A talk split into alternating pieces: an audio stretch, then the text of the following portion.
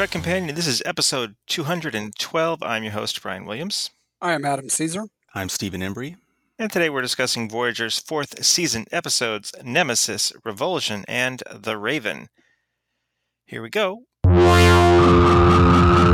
Nemesis Season 4, Episode 4, Production Code 171. Original air date September 24th, 1997. Directed by Alexander Singer, written by Kenneth Biller, music composed by David Bell.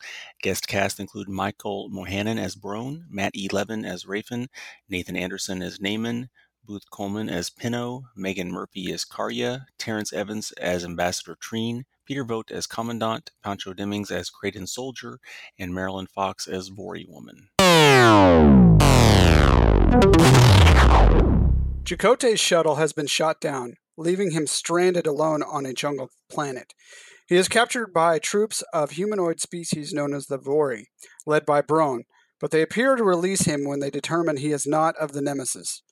Chakotay and a Vori look for his shuttle the next day and encounter two of the Nemesis. They are known as the Kradin, who are fierce and technologically advanced humanoids. I'm sorry about what happened to Naaman. The Nemesis has nullified mine and ours in the before, and will in the now. But in the soon after, we'll send them flying from this sphere. Adam, kick us off on Nemesis is. Nemesis Okay, Nemesis I kind of feel like we saw this episode not long ago. I guess, you know, way back in the day when, you know, you had, you know, four months in between, you know, seasons. Um, it might have been a little bit different. But um I don't know, it had something to say. I don't know, I just didn't feel anything kind of um original from the episode. I mean, you know, Chakotay crashes. He gets involved with a um, species on the planet that it's that's involved in a um, you know kind of a fight for their their lives. Like, like I said, I kind of felt like we saw this episode not long ago with the Borg um, when he was on that um, semi Borg planet. Um, like I said, it's kind of there. I mean, like I said, it has things to say. You know, he's you know he's he sees the oppression um, put on these species, and uh, you know he um he, you know, and the same oppression starts to be put onto him, and you know, he kind of joins the the rebel fight. Um, then we kind of get a twist on it. They're really the enemy in the end, and and um, you know, so that I guess it's kind of different. Um, I, I'm to be honest with you, I was kind of bored watching this episode. Um, I thought this episode was so boring that I was I was like falling just falling asleep trying to write about it yeah. in my notes. Yeah, I was like bored as I was writing. That's how boring it was. I didn't. Yeah. I wouldn't say it's like a bad episode or anything like that. I can't like. It's too boring to be bad. Yeah, I mean, but yeah, I was kind of bored with it. It's like there wasn't anything kind of original, and like I said, we just we kind of saw this episode not long ago with Ch- with Chakotay. Even they didn't even switch up the characters. I think "Too Boring to Be Bad" would be a great album title. no, uh, I think yeah, I, I like I like that Chakotay is featured in an episode because we get that so rarely, and that's cool. But um, I think they could have lost the tiresome language. Man, that just drives me nuts at some point. I, I mean, it's like multiple times in my notes I wrote "ugh." I would like just quote something they said and then write "ugh." Yeah, yeah. I mean, I think uh, if I was Chakotay, the first thing I would do is tweak my universal translator. It's on the fritz here. Something's wrong because it's this, this isn't crazy.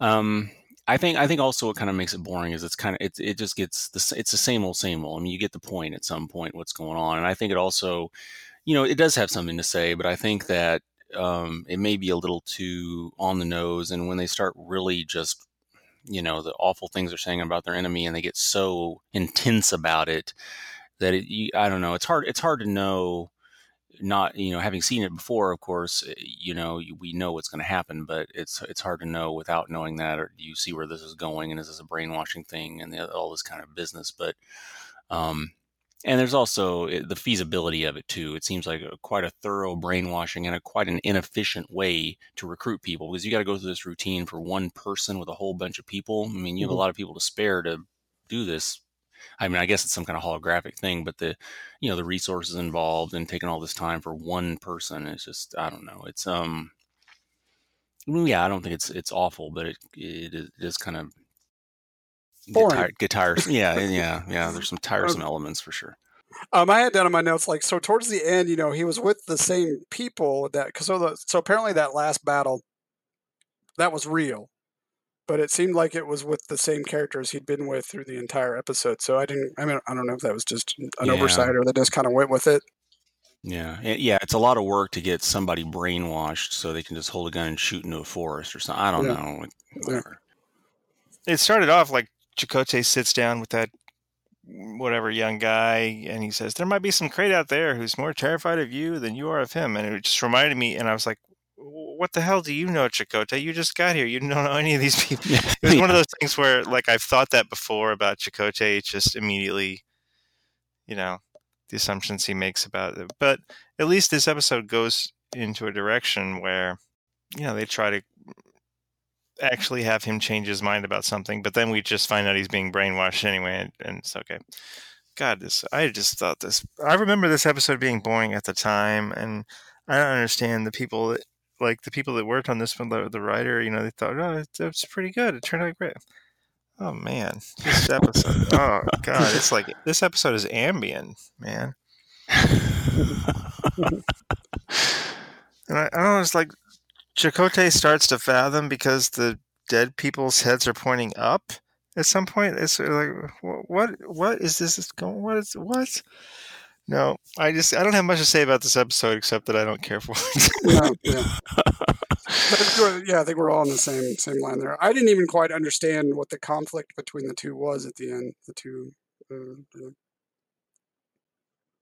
I don't think they really tell us. no. um, and it's a, and it's a bit cliched too. I mean, it's like okay, first off, there's there's no makeup on those guys, right? I mean, they're just little human, right? So that would kind of struck me like, what's the deal? They just look like humans, and the other ones are done up to look like monsters. Pretty much. predator or something. You know, I mean, it's it's really extreme. That's not. Like, I mean, this is a dumb thing, but they look too much like Nausicaans. Yeah, I thought Yeah, they were thought the Nausicaans. Yeah, they do look Yeah. like Nausicaans. So yeah, it's almost like this is this is a, a a story that we've heard this message or we've seen this message told in television before many times and, and better and not so boring. I mean, there's the famous Twilight Zone episode that's only half hour long that did this 30 years prior to this or at least or whatever, you know, with the um, surgery and what people look like and all that kind of thing to some extent. I mean, I don't know. It's just, it's just, if you're going to do something that's this kind of thing and it, and it's a little same old, same old cliche, do, but do it in a different way and make it exciting, I guess, you know, not to, not to be hard. So, so doing it's not different if they go, "You'll tend me, won't you? Close your glimpses." Ugh. I think that's the, you know, I, I bet you anything that's the notion. It's like they wrote this whole thing out. It's like, you know what?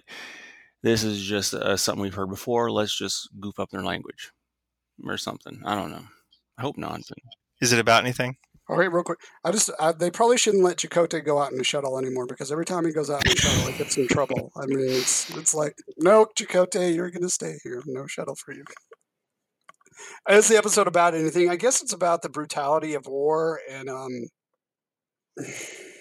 perhaps the senselessness of it. I mean, the the biases that exist. You know, And I guess um, other things, um, not everything is what it appears to be. I mean, you know, I guess at the end, it also kind of had like, um, you shouldn't hold on to prejudices against your enemy. I don't know. Because he kind of, at the very end scene, you know, he can't talk to that ambassador. He kind of has to walk out the room. I don't know. Those are just kind of, um, I, I don't think any, I don't think they, there's anything pinpoint, but I think those are the kind of things it was trying to say. yeah, yeah. I think it's in, in a broad, it's a broad sense. In a broad sense, they're talking about the uh, biases that exist in war and uh, the the inherent brainwashing of the whole thing, and to some extent the senselessness of it. You know, because ultimately, you know, they don't tell what they're fighting over, and it doesn't make any difference because a lot of times in in war, you end up not knowing what the what started the whole thing. So, and those are those are good messages to convey. I just think that it this didn't do it in a particularly original way, and it was it was tiresome. So. All right, let's do six degrees for Nemesis. Nathan Anderson plays Naaman. Naaman, the fighter that doesn't last long, escorting Chakotay to his downed shuttle. In the first two episodes of Enterprise's third season, he played MACO Sergeant N. Kemper. What does MACO stand for? MACO are the, um, they're the infantry. Yeah, you're probably looking for the acronym, right? Yes. I didn't mean like what they do. No, no, I just realized that when I started saying MACO. Stand for. yeah, no. you're, you're looking to see what the acronym stands what does MACO? Yeah. Um, uh, you know what? I don't know. Steve? Uh, I'm racking my brain. Gosh. Um, shoot. I don't. I, am I'm, I'm gonna throw out something just because I can't think of anything, but something like military attaché, command operative. I don't know. You're not close enough for the point, but you're kind of close. It's military assault command operations. Ah, yeah, yeah, okay. Uh, Steve. Yep. In 2006, Anderson played Sheriff Powell in the horror thriller feature Greed. What super famous podcast host was the assistant editor on that amazing movie? hmm. Wouldn't be Brian Williams, would it be? You got it. That's right. Oh. Way to throw yourself in there. I, I, remember um, the line producer because they that movie was funny because completely finished the movie. I went to set a little bit and stuff. I usually did when I was an assistant editor, just for fun. But completely finished the movie, and then the movie came up like really short running time wise. They wrote this entire like B storyline where the cop, where they just like they're cutting back to the sheriff, you know, chasing after the killer. And it's completely, you know, uh, wasn't shot during principal photography. And that, and that was where they had this guy Anderson play the sheriff. So his role in the movie, even though it looks like he's just as significant as everybody else, it was completely done during the pickups. So I didn't go to set then. But anyway, I remember the line producer coming up to me and saying, you know, we got this idea, we're to add on these other scenes. And the guy we're to we're thinking about casting was in Star Trek, and I know you're a big Star Trek fan, and I and I want to know eh, would this would this guy would you want to see this movie because this Star, Trek guy was in it? I'm like, who who? I'm like, oh, yeah. no, I'm not sure that uh, putting his face on the box would get me a Star Trek fan right. too. So did you explain to him the concept of a red shirt? You know, the throwaway. Um... yeah. Uh, let's see. So Steve has two. One. No, Steve has one. Moving on. Revulsion, Season 4, Episode 5, Production Code 173. Original air date October 1st, 1997. Directed by Kenneth Biller, written by Lisa Klink, music composed by David Bell. Guest cast include Leland Orser as Dejaren. The crew is sitting in the mess hall for a celebration in honor of Tuvok, who is promoted to lieutenant commander. Tom Paris catches up with B'Elanna Torres. The two haven't talked since the incident with the Warp Core three days earlier, and Tom decides to make his move. Shortly after the party ends, Voyager receives a distress call sent by an unknown ship, a hologram alone aboard the ship.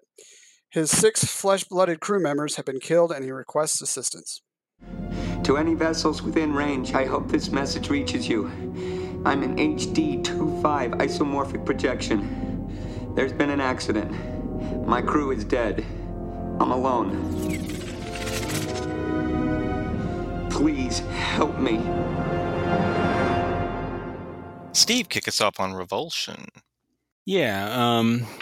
So, uh, this one, I think the issue I have with this one is that from the get go, we know what's going on, and it all becomes this kind of parade of when are the others going to find out? And I mean, I don't think I think it's an interesting idea. The um, you know the hologram that's twisted and kills everybody and so on. But I um, I don't know. I don't know that it it, it gets kind of, I mean, it's all drawn out for this. We we know what's going on. I think we know from the get go that that he did this thing.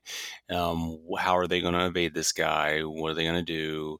Um, the the banter between the holograms. Okay, you know, two holographic entities talking. That's interesting, I suppose.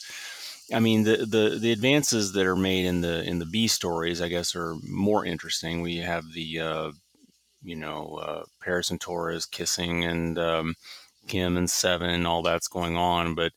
I mean, it feels like all you know. It's like we got to fill up this episode with stuff like that because there's not enough other stuff, and they were dragging it out a little bit. So I mean, I don't think it's awful, but I think it's kind of um, predictable, and they have to fill it up with these other things. What if instead of opening with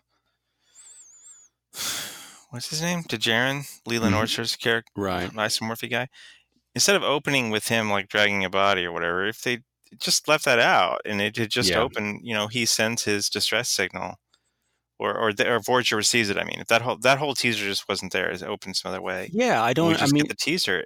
I mean, we would have probably known. Yeah, there's something going on, but there would have been. It would have been more interesting, I think. Yeah, right? I I agree. I don't I don't understand why they did that in this case. Torres is in that is in the lower decks, and she sees those those uh, bodies, right? We're not surprised. Out. We knew we knew yes. about that. You know, yes. if if if we were scared, that would have been a scary moment, but it wasn't because yeah. Yeah, we knew. And it, would, and it would have been such a simple change. Just don't do that right. thing, right? I can't help but think that, that maybe they thought they were being clever by, hey, this is one of these that maybe can benefit from. Hey, the audience is in on it. I mean, because there there are instances where knowing something before the rest of the you know the characters in the movie per, is interesting, you know, and it becomes about of how it happened. But this isn't one of those cases. I mean, we don't gain anything from learning how it happened. We don't really care. I mean, this guy did all sorts of gruesome stuff to these people. I mean, how it transpired, they don't. We don't care, and they don't tell the story. So why show that ahead of time? I, I don't understand why they did that. Yeah. Uh, Adam, some of your first thoughts? Yeah, I kind of agree. Um, you know, the story. It's not. Um, I mean, you know, as far as the episodes go, I, th- I would rank this one second amongst the three. Um, but I agree with Steve. I mean, the story, the A story is kind of unremarkable. It's not uninteresting, but um, I agree with the point that we didn't, you know, it probably would have been better if they would have flipped that around. So I agree with both you guys. Um, oddly enough, I do enjoy certain scenes in this episode. I enjoyed the banter early on between um, Torres and the Doctor. I'm kind of going back and forth when they first, you know, when they're when they get to the when they're on the shuttle. You know, I enjoyed the banter. You know about you know the the relationship stuff. Um, I enjoyed the scenes with um, Seven and Harry Kim. They were awkwardly funny. Um, obviously, the the scene in the mess hall where she you know is like, okay, let's you know basically okay, let's do it. Take your clothes off. It's amusing.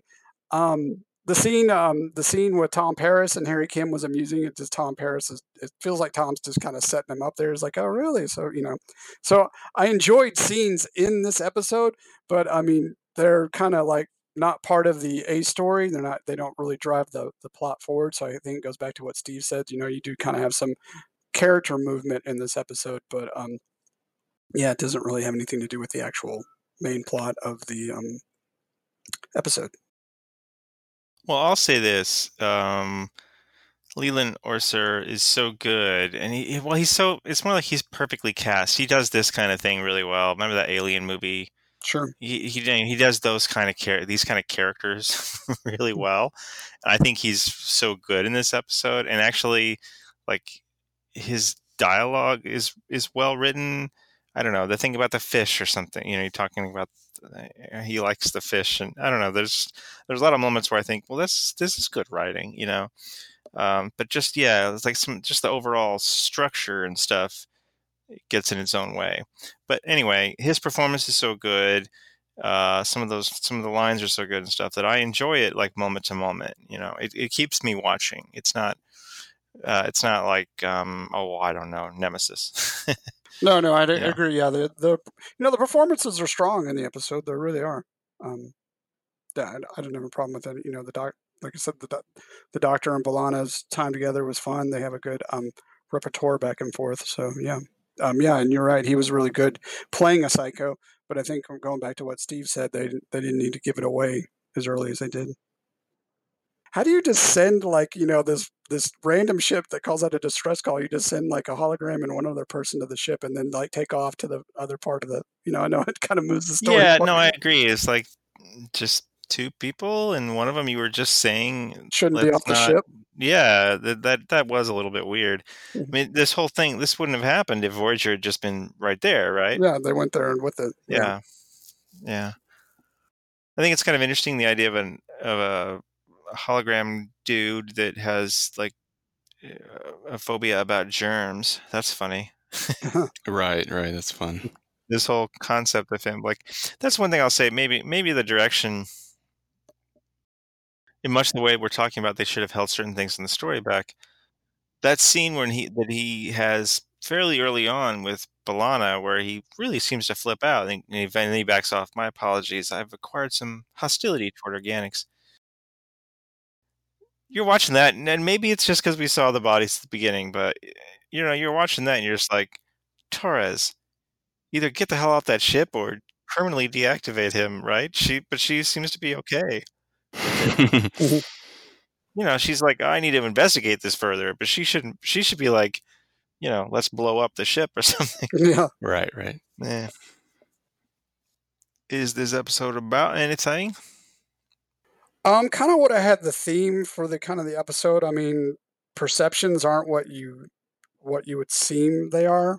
So I mean, you know, with Kim, you know, he thinks he's going to be, you know, making um Seven uncomfortable by kind of, you know, trying to date her, where it, and it kind of flips on him.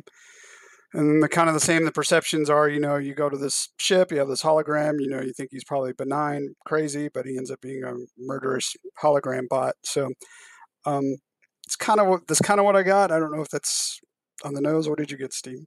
Yeah, yeah. I mean, I, I agree with that. I think back to where we started all this, um, what you pointed out, Brian, about the uh, opening scene. I, I really think that's a that's the crux of the problem in this. I don't think it like makes this episode either awful or great. You know, the inclusion or um, absence of that scene, but it does take away that whole notion of the uh, you know we all we definitely know what's coming all the time because otherwise i think there's there's some good things here. I mean the you know the b stories are tied together. I mean paris is in sick bay because the doctor's on that ship and he has the conversation to help kim through this issue with seven and then there's also the time with B'Elanna, all that stuff it all connects and it's you know that, that's cool. Um, but I, I, agree with adam in terms of what some of the uh, themes they're trying to convey yeah All right, let's do six degrees for revulsion. Steve, are you going first or second? I'll go first. Leland Orser plays Dejaren, the isomorph that has different motivations than Voyager's hologram. In DS9's third season, in the episode The Die is Cast, he did not play a Romulan. What species was he? oh, gosh. Was he.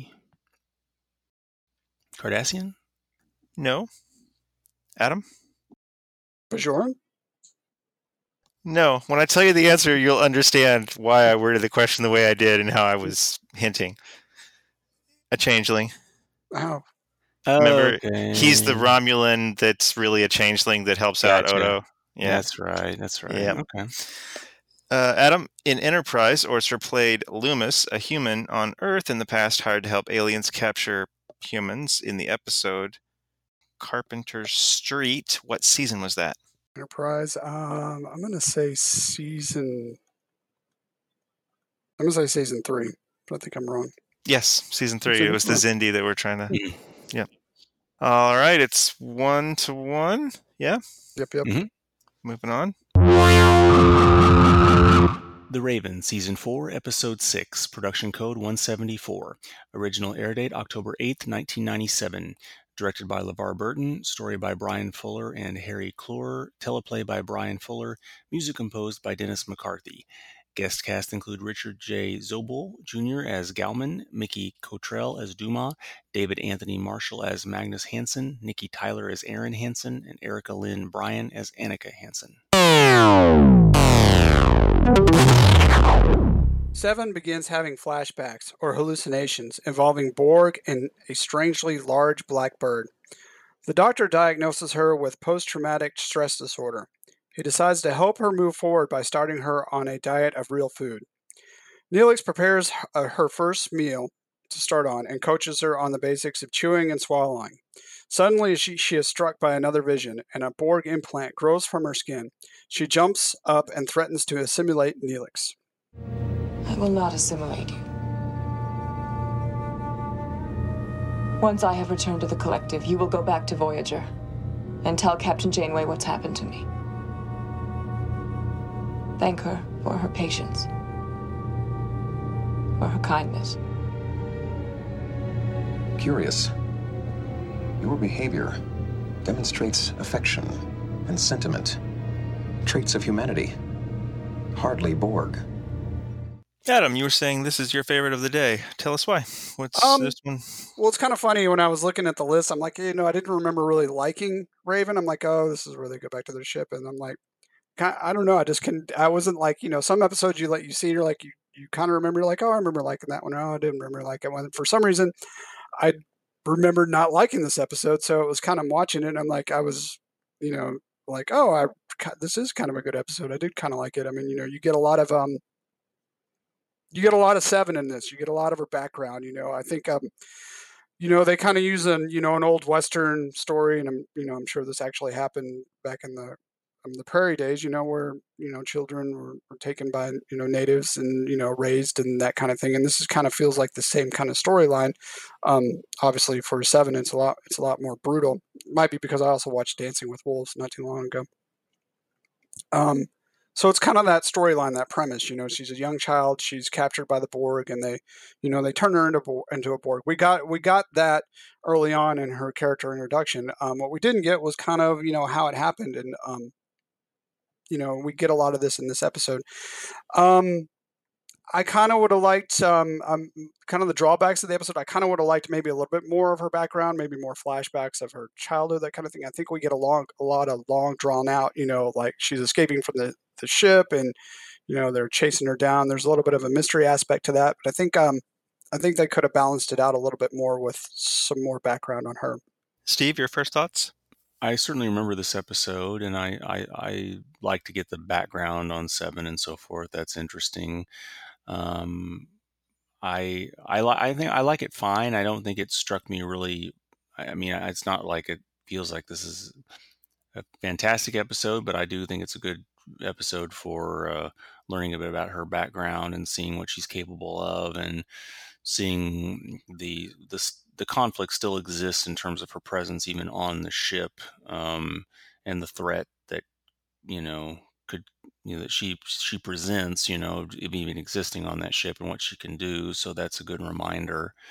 Um, yeah, I. Uh, I, I do think I do think the story, the background story is, you know, it's emotional because imagining, you know, a child being, you know, this happening to a child and them being just kind of ripped, their humanity ripped from them and so on. It's that's an emotional thing. I, I do think that part of the story is is uh, is quite something and touching. Um, I don't know. I think this episode would have been more effective a little bit later.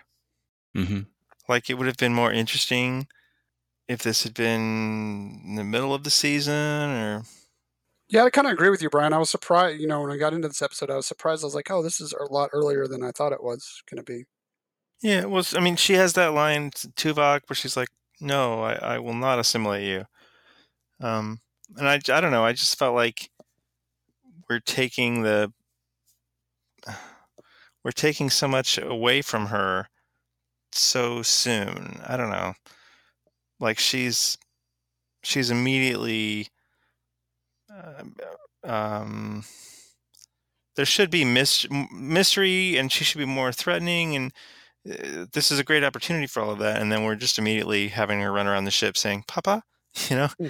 it's just too soon i guess is what i'm saying. This episode feels like it it would have been the exact same episode would have been better a little later. That said uh, i like this episode. I think it feels um i don't know compared to the other two episodes today this one feels ref- like refreshingly focused you know?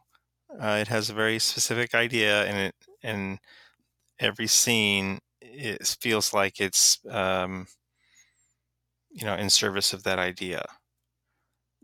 Um, doesn't really feel like there's any fad or anything.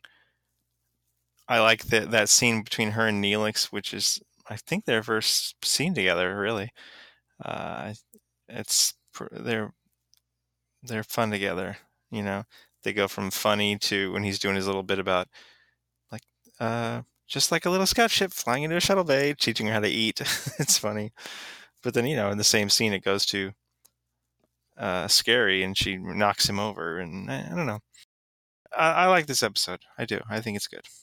I think it's kind of a testament to um, you know the character Seven and you know Jeri and and and the writing because you know we talked about this a couple of uh, either last episode or a couple episodes ago. You know, like you know, you know having Kesley bringing Seven in, you know, and you know, kind of as you know for ratings and it's a ploy. But you know, the more we kind of learn, you know, it's a very well crafted character with depth and it's an interesting storyline. And um, you know, and I, I like um Jeri Ryan's you know approach to it. It's not quite Borg. It's kind of Vulcanish, you know, but um, you kind of see some innocence in her. So I think she does it really well. Um, I couldn't help but think, weirdly enough, I couldn't help but think of like of um, they're not the same character, but in Battlestar, the character six, it's six, seven. I'm like, I wonder if we would have had six if we didn't have seven. But anyway, that's another discussion.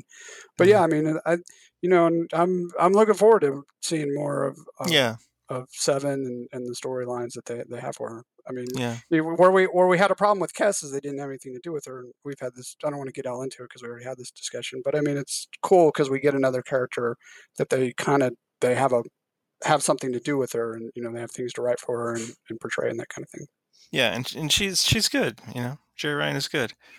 I, uh, you speaking saying she's a little um, maybe just a little bit of Vulcan I, I thought that scene with her and Tuvok, which is kind of their first solo scene together, hmm. they play well together. Yeah. Is is uh, this episode about anything? Um. Well, I mean, you know, the obvious themes are, you know, like um, finding yourself, um, dealing with your your past traumas, in the present so they don't um, overcome you and make you freak out. So I mean that's kind of what they're to me that's a psychological thing. You know, her hallucinations and her her trauma were were coming out into her conscious consciousness. So kind of to me it's like you have to you have to deal with past trauma and and things of that nature to be able to move forward in a productive way in life. Yeah, I agree with that. I also think that one's past is almost like an irresistible force. You know, you you if you have some kind of sign that you can find something out about that and subsequently find out something about yourself it's you have to you have to find that out. You have to research that and, and follow through to in order to like you said move move forward to to straighten it all out to get it in your head and move forward from there. So yeah i like it. All right let's do six degrees for the raven. The score is one to one. Mm-hmm. yes Adam, you going first or second?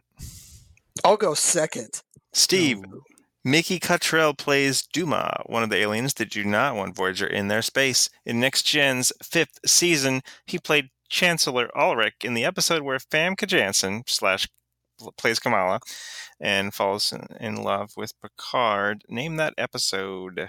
Oh, jeez. I just like the name of that episode. Uh, is it The Gift?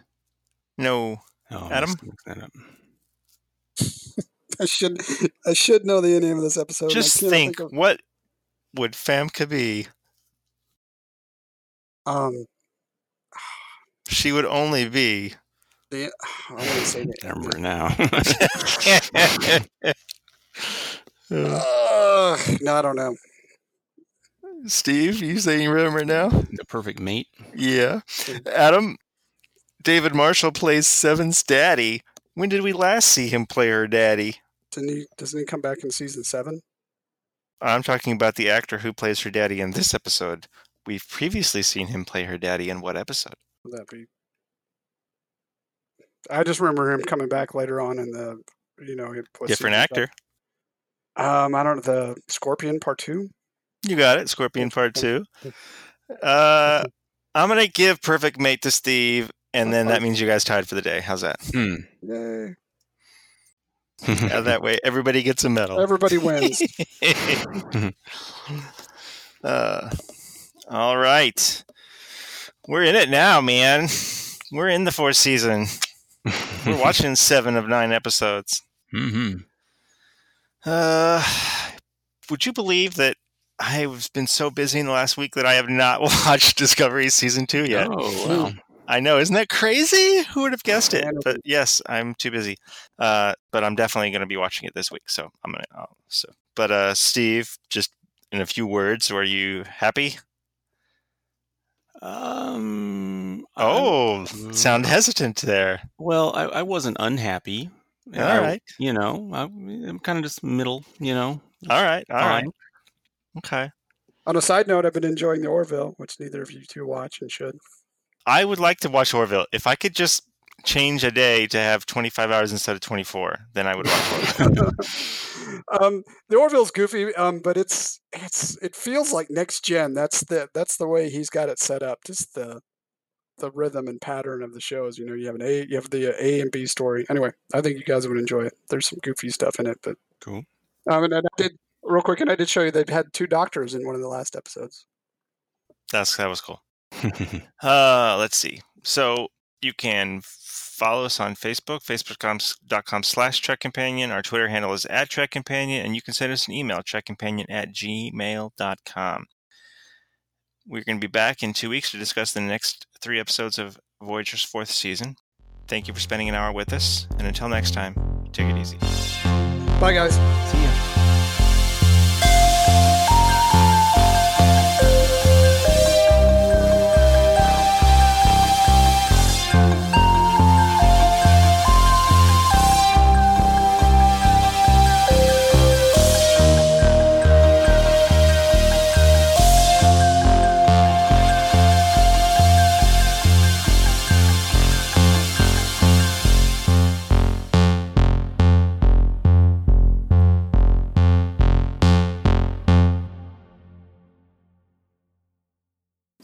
I passed it.